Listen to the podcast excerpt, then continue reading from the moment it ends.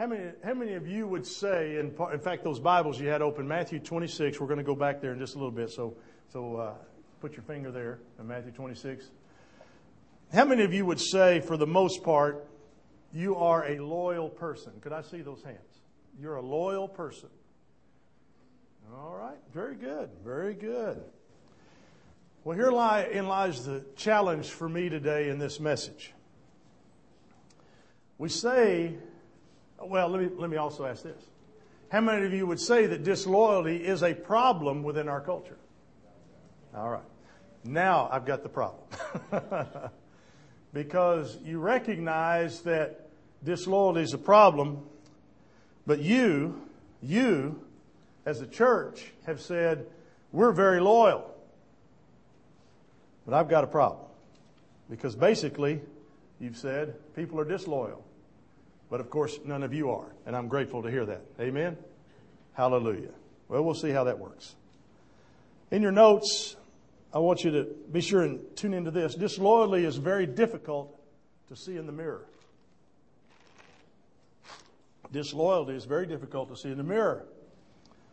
We like to say, hey, I'm loyal to you. But if ever, if I'm ever not, it's because you deserved it. because you push me beyond my limits. But if you're not loyal to me, disloyalty can be a big problem. Very difficult to see in the mirror. I would tell you all day long that I'm loyal, but in the pinch, in the pinch, my loyalty is to me. I'm being honest with you today. My loyalty is me. Remember, I've, I've mentioned to you before that I know you're glad I didn't climb up on the cross to die for your sins. Because I would have looked down and I probably wouldn't have said, Father, forgive them for they don't know what they do. I probably would have looked down and said, well, there's a few. there's a choice few.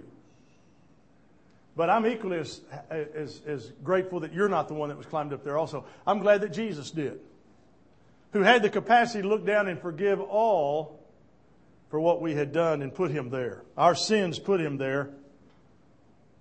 Disloyalty is a very significant issue. Difficult to see in the mirror, but I think it's probably best seen in a, thank you, son. It's probably best seen in the scripture. In fact, in the New Testament, there's one character that really stands out to me. Anybody want to guess who it is? Peter. Oh, Peter. I mean, over and over and over, he would say, Jesus, Jesus, I've got your back. Hey, Jesus, I've got it. Hey, Jesus, I'm not going down. Mm-mm. Jesus, I'm with you. Thick or thin, you and me, boy. Yeah, right? Well, let's pick up in our story in Matthew chapter 26, 33 and following. Peter says, Even if all fall away, we just read it, on account of you, I never will. I tell you the truth. Jesus answered, This is the, this very night before the rooster crows, you'll disown me three times. Peter declares, Even if I have to die with you, I will never disown you. And all the other disciples said the same thing. Peter said that even if all people fall away on account of you, I, I never will. I won't do that. I will be completely loyal to you to the very end. I will never disown you. I promise. And if you know the rest of the story, before the evening was over, three different people came up to Peter and asked him, Hey, weren't you the guy hanging around Jesus? And you all know that three times he said, I don't know who you're talking about. Hmm. But if you read between the lines, when you heard the rooster crow, can you just see Peter going, Oh man, oh man, he even told me I was going to say this. He even told me I was going to do this. I was so disloyal to the, to the one who's been most loyal to me. And then in verse 75 of Matthew 26 is a powerful verse. It says, And he went outside and wept bitterly.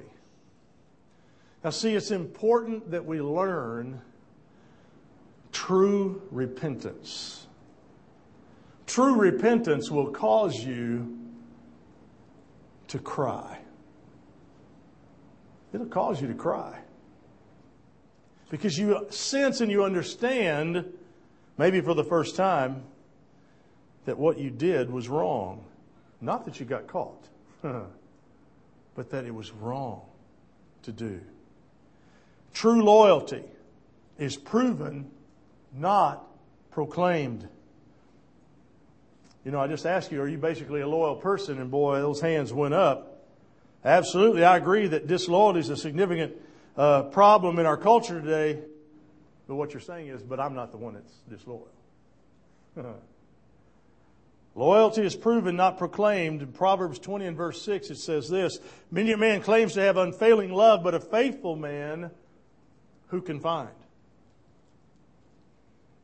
We've got to learn, as followers of Christ, to not just talk the talk, but to what?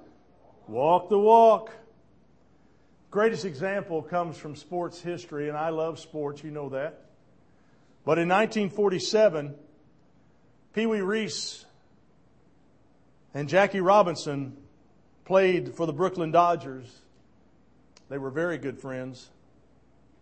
But what makes the story meaningful, especially, is that Jackie Robinson, at this time, was the first black or African American baseball player to break the color race barrier. Very significant deal. Even his own teammates turned against him, and all sorts of fans wrote death threats, all sorts of terrible things and horrible things simply because of the color of his skin. And when the Brooklyn Dodgers were playing the Cincinnati Reds, Jackie Robinson was playing second base, his friend Pee Wee Reese playing shortstop. The crowd throwing things and booing and saying horrible things to Jackie Robinson Pee Wee Reese had had enough. He took his glove off, he threw it down to the ground, walked over to second base, and did something that changed the whole tenor of the game. He put his arm around his friend. And he stood there and stared at the crowd, and it became deathly silent. Jackie Robinson would go on to say that that one simple act did more to, than more than just save his career. It probably saved him in more ways than any of us will ever know. It's such a personal and special moment in history that even they even made a statue of it that symbolizes that act of loyalty between two very special friends. Loyalty is proven. It's not just proclaimed. And I want to show you today in the Bible what is probably one of my favorite stories of loyalty, and it's probably one that you don't know about. I know in my study I wasn't tuned into this until it just, you know how sometimes you'll read a story and all of a sudden you go, whoa. well, that's, I've got one of those whoa moments today to share with you. You know, we could look at ones like David and Jonathan. Everybody knows that one about their relationship. But this is one of loyalty between a soldier, a commander, and a king. The king was David. Let me, let me set a little context for you in the story. David had a son named Absalom. King David had a son named Absalom. It was his third son. His son committed a horrible crime. He ended up murdering a guy, went on the run for his life, very afraid. Even though David was faithful to him. And about three years later, Absalom returned with this big army to overthrow his father's throne. David had been faithful to him, yet he was being disloyal to his own father. And so now King David was on the run trying to save his own life. And there was this guy by the name of Ittai. Any of you familiar with Ittai? Ittai shows up. He's basically a mercenary. He's a hired guy who's a commander of 600 men in Ittai, though he had no real skin in this game volunteered to fight on behalf of David, his king. We read about it in 2 Samuel chapter 15 and verse 19. The king said to Ittai the Gittite, now I just want to pause for a minute. I don't know what that mother was thinking. How in the world do you name a kid Ittai the Gittite? I mean, it's, come on. You, you got to wonder about the drugs moms are on when they name children after birth. You know what I'm saying? You just do. Well, never mind. He says to Ittai, Why should you come along with us? Go back and stay with King Absalom. You are a foreigner and exile from your homeland. You came only yesterday. Go back and take your countrymen. May kindness and faithfulness be with you. In other words, David's saying, Here's a free pass. You don't have to fight this battle. Let's not see any of your men injured or killed, and not even you as well. Why don't you go home? But in verse 21, Ittai replies to the king. Look at this loyalty. 2 Samuel 15, 21. As surely as the Lord lives, and as my Lord king, the king lives, wherever my Lord the king may be, whether it means life or death, there will your servant be. Is that not loyalty to the nth degree? Not only did he proclaim loyalty, but he proved it as he led his 600 men in a battle and fought so faithfully that later David elevated him to be in charge of about a third of his troops because he embraced the virtue of loyalty. No matter what it costs me, no matter what everyone thinks, even if it costs me my life, I'm going to be loyal. I'm going to be loyal to the very end. I'm not going to be conditionally loyal. My loyalty is with you and you forever. Loyalty, that forgotten virtue. Now, what I want to do in the next few moments is something a bit different since most of you are basically loyal people, as you've said. I want to become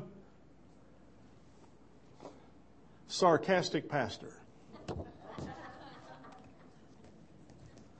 I've put on my new cloak of identity. All of you, can you read my sign? Sarcastic pastor.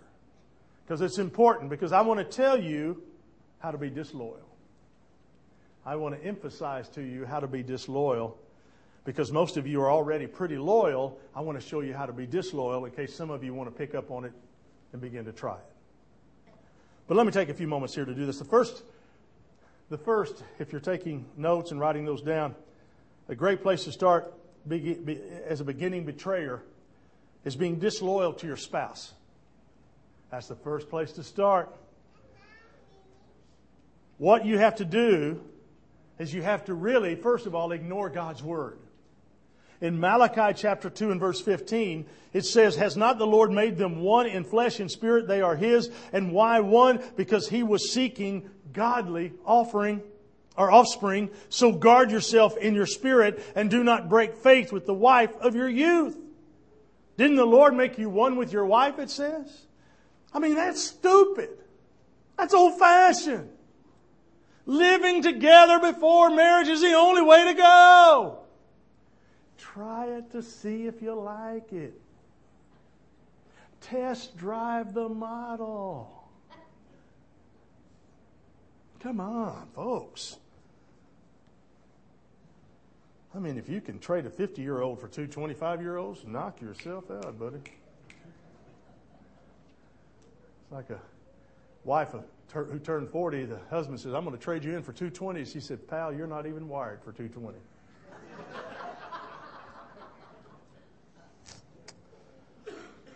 Why stay loyal? God says in Malachi 3:16, "I hate divorce," says the Lord God of Israel.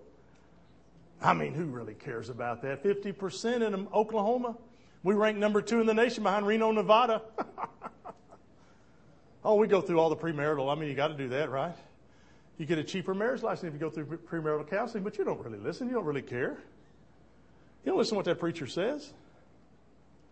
Or whoever's giving the counseling, you don't really care what they say because, hey, you know, you're in love. she probably had it coming anyway if you divorce anyway. He or she had it coming. Guard your heart. Don't be unfaithful to your wife, God says. So if you want to be unfaithful, disloyal, the basic, most basic way to do it is to have an affair. Have an affair. Commit adultery. I mean, basically, you in this church are a loyal person, but according to studies, about 40 to 60% of you will commit adultery in your lifetime, in your married life. It's a great place to start. You can also take it all the way to the very obvious. Well, he didn't make me happy. Well, she didn't make me happy. D I V O R C E. Yeah. You can sing a song to that sound right there. Divorce! So everybody's doing it. It's not disloyal because you got to be loyal to yourself. Let's dumb it down a little bit.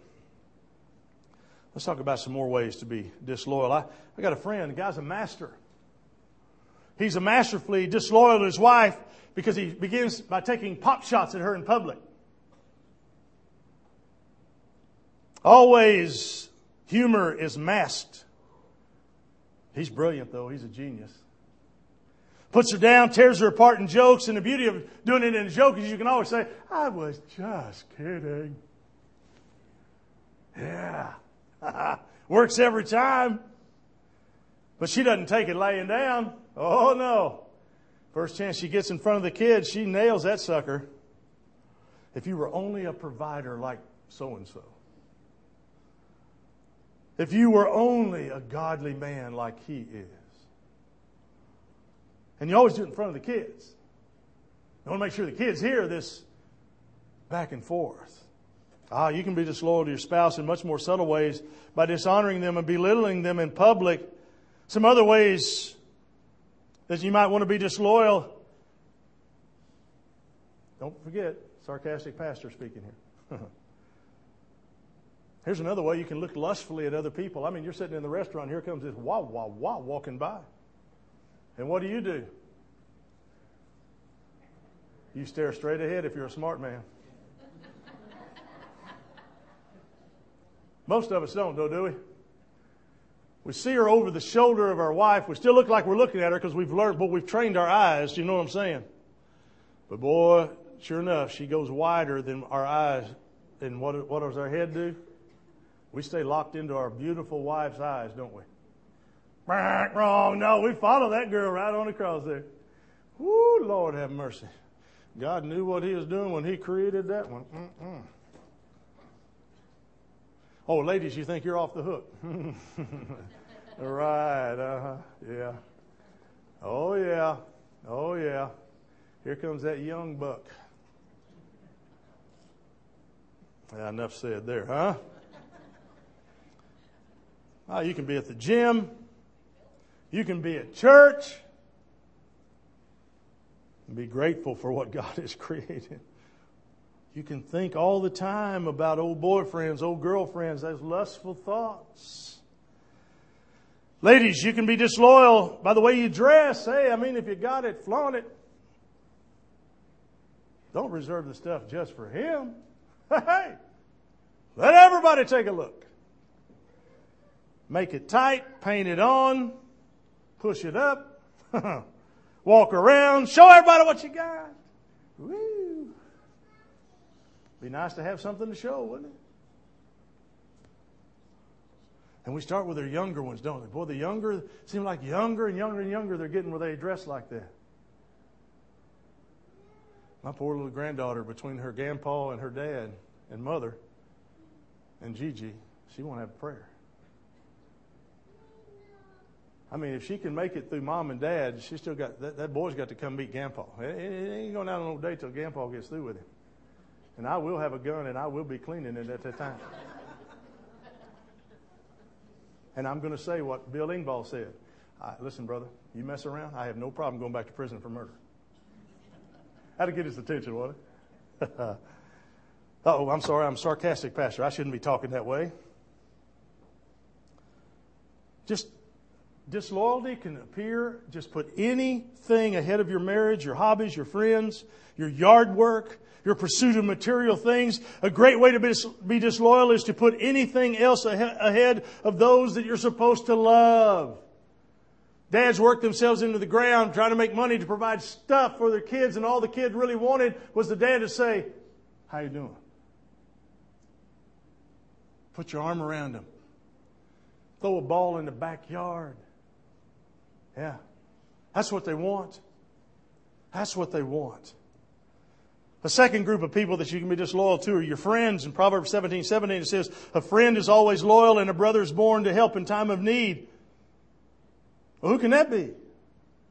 I mean, that's, that's crazy. A brother is born to help in a time of need. Some great way to be disloyal to your friends is begin to gossip about them. Of course, now in the church, we cloak it as a prayer request. Amen. Yes, if we know brother so and so and sister so and so are having some issues, we simply bring it up just enough. We should be praying for because they are struggling in. And then the mind begins to race, doesn't it? And before long, you've got them as axe murderers, burying children in the backyard. I mean, you say stuff like, can you believe their marriages? Mmm. Gossip about them. That'll help those friendships go deeper, won't it? Another way to be disloyal to your friends is to, is to actually tell them the truth. when they come to you and ask you if they look fat in that outfit, tell them the truth. It's dangerous. Dangerous. If you know they're doing something they shouldn't do in their life, tell them the truth. Be a friend. Amen. But no, ah, we just lie to them. Ah, it's all right. They're strong. They can handle it. Hmm. Spouses, friends, a third group of perfectly loyal people, like we have in this church. Another opportunity to be disloyal, though, is to the church, Christ Church. Oh, you can be very disloyal and unfaithful to the church, capital C, or to the church, your own local church, lowercase c. The New Testament Christians, they were like fanatics about this.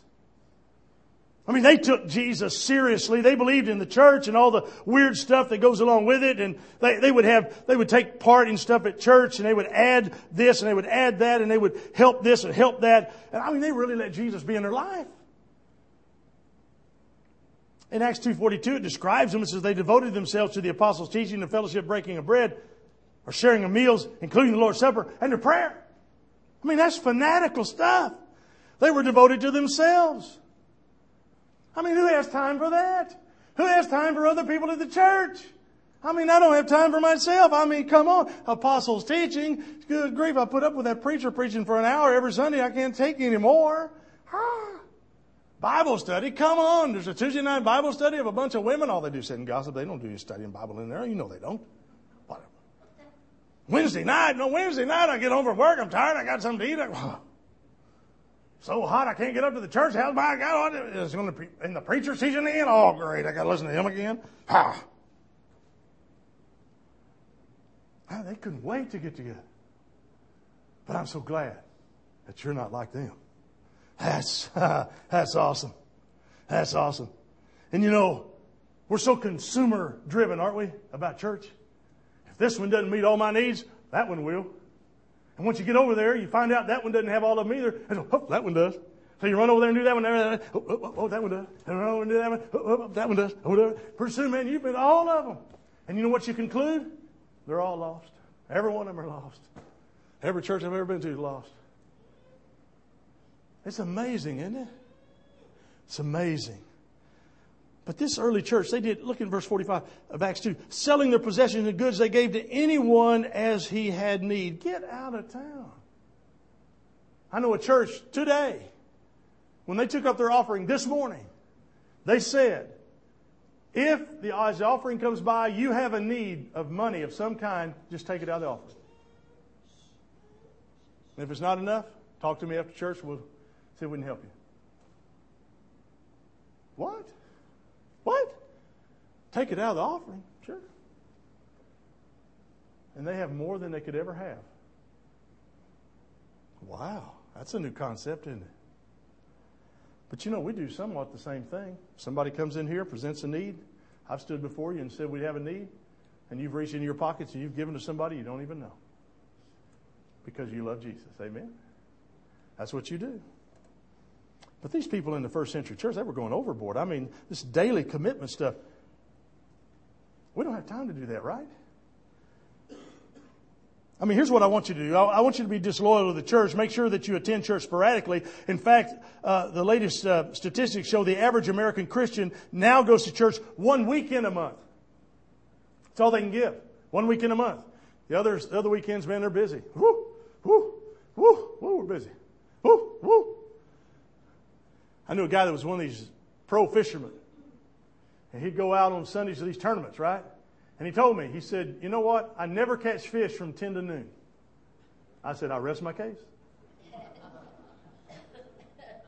I'll rest my case. I said, You might want to be finding some place to worship, huh? But we're consumers. Man, we look for the right one and we're going to jump on that one.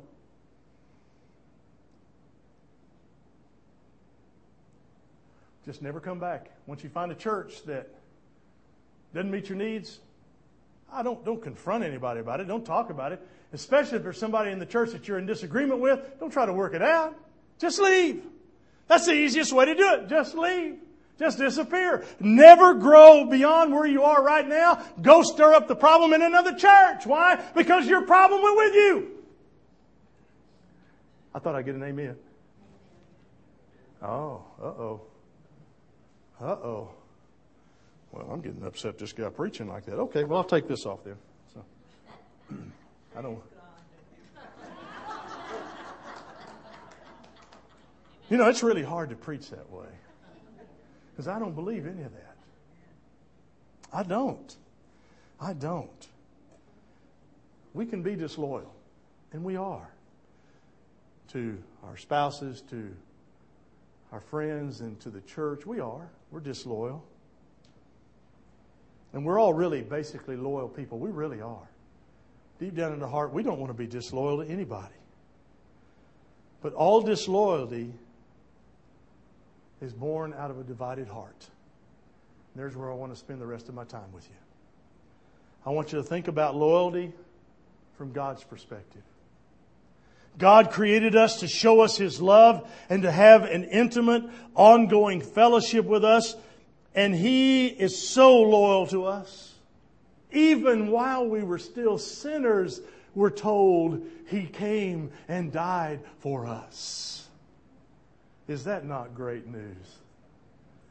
As bad as I can be, as disloyal as I find myself at times, He still loves me in spite of who I am, in spite of what I do. He still loves me and cares for me he remains faithful. And here's all that he asks. Here is all that he asks of us, and that is that we give him our heart. That we give him our hearts. The most important command Jesus was asked, Jesus says, is to love the Lord your God with all your heart, with all your mind, with all your soul, with all your strength.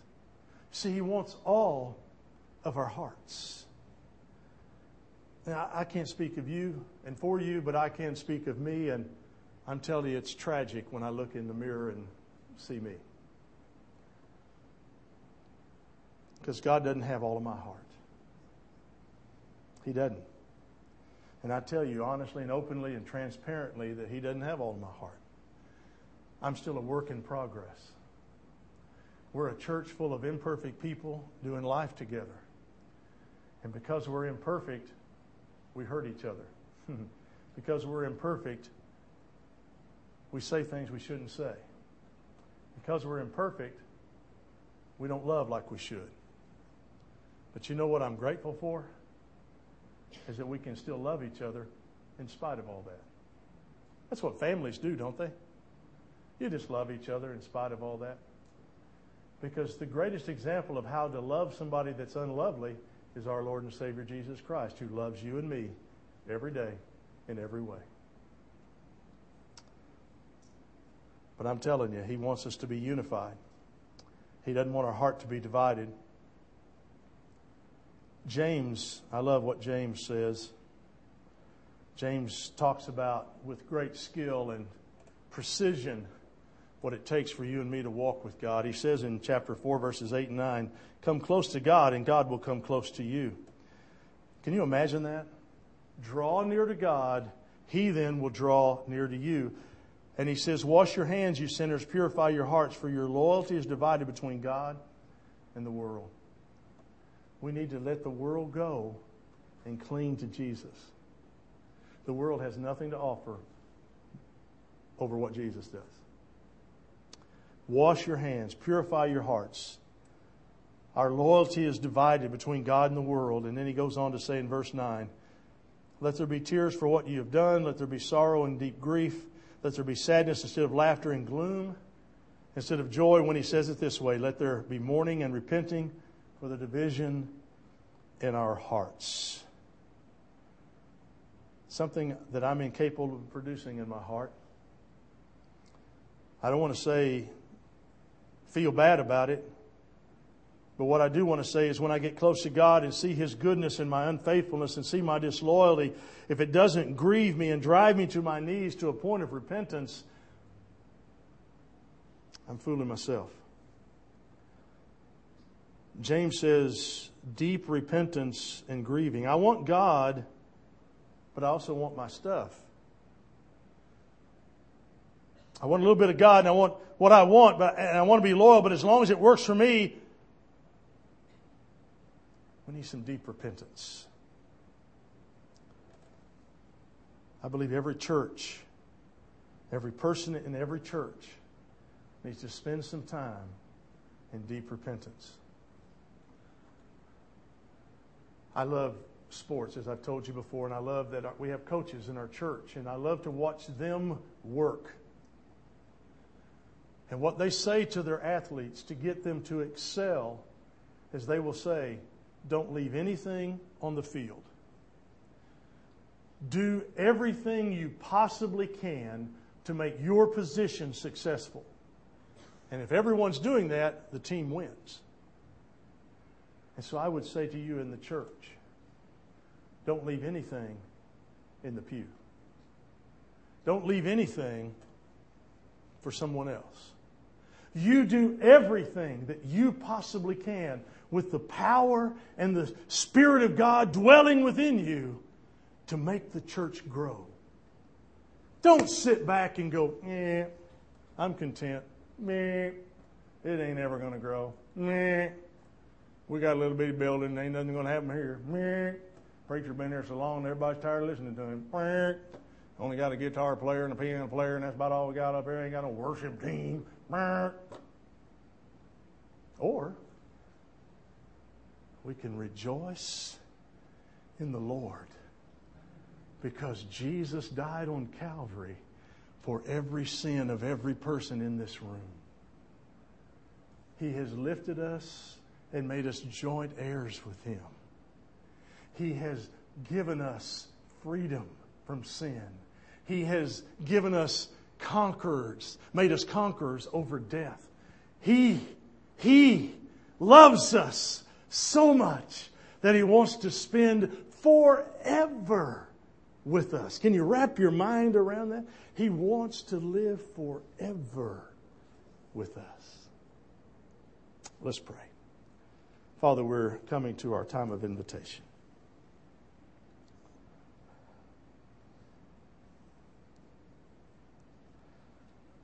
None of us want to be labeled as disloyal. None of us want to appear to be anything but straight up, dead on, loyal to your Son, Jesus Christ. So, Father, as I look at my life, have I done, at this point in my life, have I done everything, and am I still doing everything that would help me grow in my walk with you? Am I spending time encountering you every day in the Word and through prayer? Am I looking for every opportunity to gather with saints of like precious faith? And then, Father, fourthly, am I giving that information away to others, or am I just hoarding it, holding it in, refusing to share it with anybody because I'm afraid and fearful that I'll say the wrong thing. Oh God, forgive me. Forgive us if we have become complacent. God would true revival, life shaking, life altering revival come to my life this morning. God, would I look at you and realize how loyal you've been and how divided my heart is? God, there's got to be somebody in this room with the courage to say, I call on you to repent, Lord. I'm calling on your name because I've been a sinner in need of your grace. Oh, Father, they might have been to the waters of baptism. They might have been a Christian umpteen years in their life. But they've gotten so complacent, they've forgotten what a move of your Spirit feels like. Oh, God, would you restore to them a blessing? Would you restore to them that joy that's unspeakable? And would you restore to them that desire to rekindle and reconnect and go deeper? Go deeper. Go deeper. But God, it must start with me. Each one of us must make that commitment. Each one of us must fall on our knees and call out to you. If there's someone here ready to do that, God, would you lead them that way in Jesus' name? Amen. Our elders.